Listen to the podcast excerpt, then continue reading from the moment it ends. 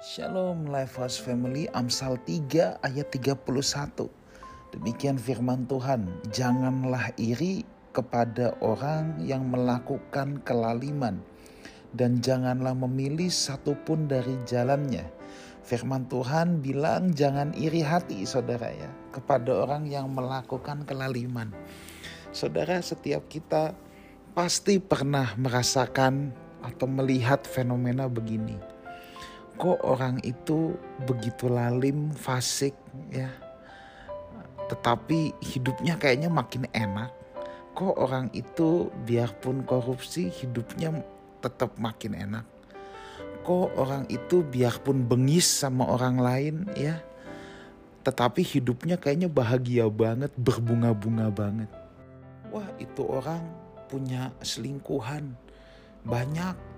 Tetapi rumah tangganya kelihatannya bahagia tuh dia pintar umpetin dari bininya.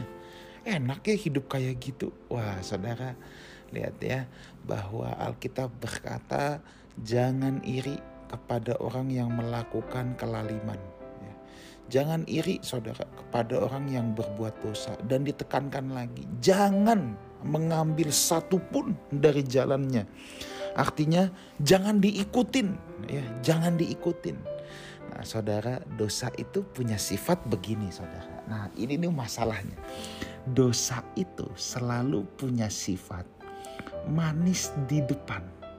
Ya, ketika di ujung lidah itu manis, itulah dosa memang. Ya, kalau di ujung lidah itu manis, tetapi nanti dia akan menjadi kanker yang akan menggerogoti hidup orang yang menelannya. Jadi ibarat orang nih kalau mau icip-icip dosa nih cuman diicip-icip jilat-jilat dikit. Enak ya, manis ya. Tapi begitu dikonsumsi, waduh selesai saudara. Selesai, selesai. Ya, nah masalahnya tidak bisa. Orang yang namanya udah mau icip-icip pasti kecemplung.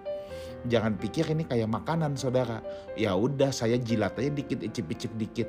Manis terus saya kagak telan. Tidak bisa. Yang namanya dosa itu sekali diicip langsung ketelan pasti. Nah, itu dosa. Jadi dosa itu ketika hempasan pertama di ujung lidah itu memang manis. Ya. Dosa itu memang manis di ujung lidah doang. Tapi nanti semakin ke belakang dan kalau sudah masuk dikonsumsi ke dalam tubuh, ke dalam jiwa, ke dalam roh, itu seperti kanker yang menggerogoti saudara. Wah itu berbahaya sekali. Makanya dosa itu upah dosa adalah maut kata Alkitab. Sekarang kita punya pilihan. Mungkin kita lihat itu orang ikut jalan Tuhan, setia, beribadah kepada Tuhan. Kok kayaknya hidupnya susah, menderita, ya. Itu orang tidak setia sama Tuhan, baik-baik saja hidupnya enak-enak aja. Oke, tapi kita berpegang sama firman Tuhan. Jangan mengambil satupun jalan dari orang yang melakukan kelaliman. Jangan mengambil jalan, jangan diikuti, jangan iri hati, apalagi mengikuti. Iri aja nggak boleh, apalagi mengikuti. Ya, saudara semua akan ada waktunya. Akan ada waktunya jeripaya lelah kita dalam Tuhan tidak akan sia-sia ada waktunya Tuhan akan menganugerahkan kepada saudara dan saya mahkota-mahkota yang telah disediakan bagi orang-orang yang mengasihi Dia. Saudara mengatakan ini saya tidak berkata ikut Tuhan pasti bikin kita jadi stres. Ikut Tuhan pasti bikin kita jadi susah hati. Enggak saudara. Kita bisa enjoy juga kok dalam ikut Tuhan. Ini kan semua masalah di mindset Makanya pikiran kita harus terus dipenuhi dengan firman. Supaya mindset kita itu benar. Contoh, kalau kita ngelihat orang berjinah punya simpenan tidak ketahuan. Saudara pikir dia senang? Enggak saudara. Coba kita pikirkan bagaimana perasaan istrinya. Oke mungkin istrinya tidak tahu.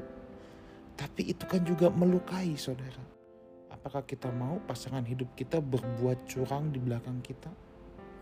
Tapi kita nggak tahu itu kan melukai itu kan menyakitkan jadi sebenarnya tidak ada dosa yang enak saudara ya.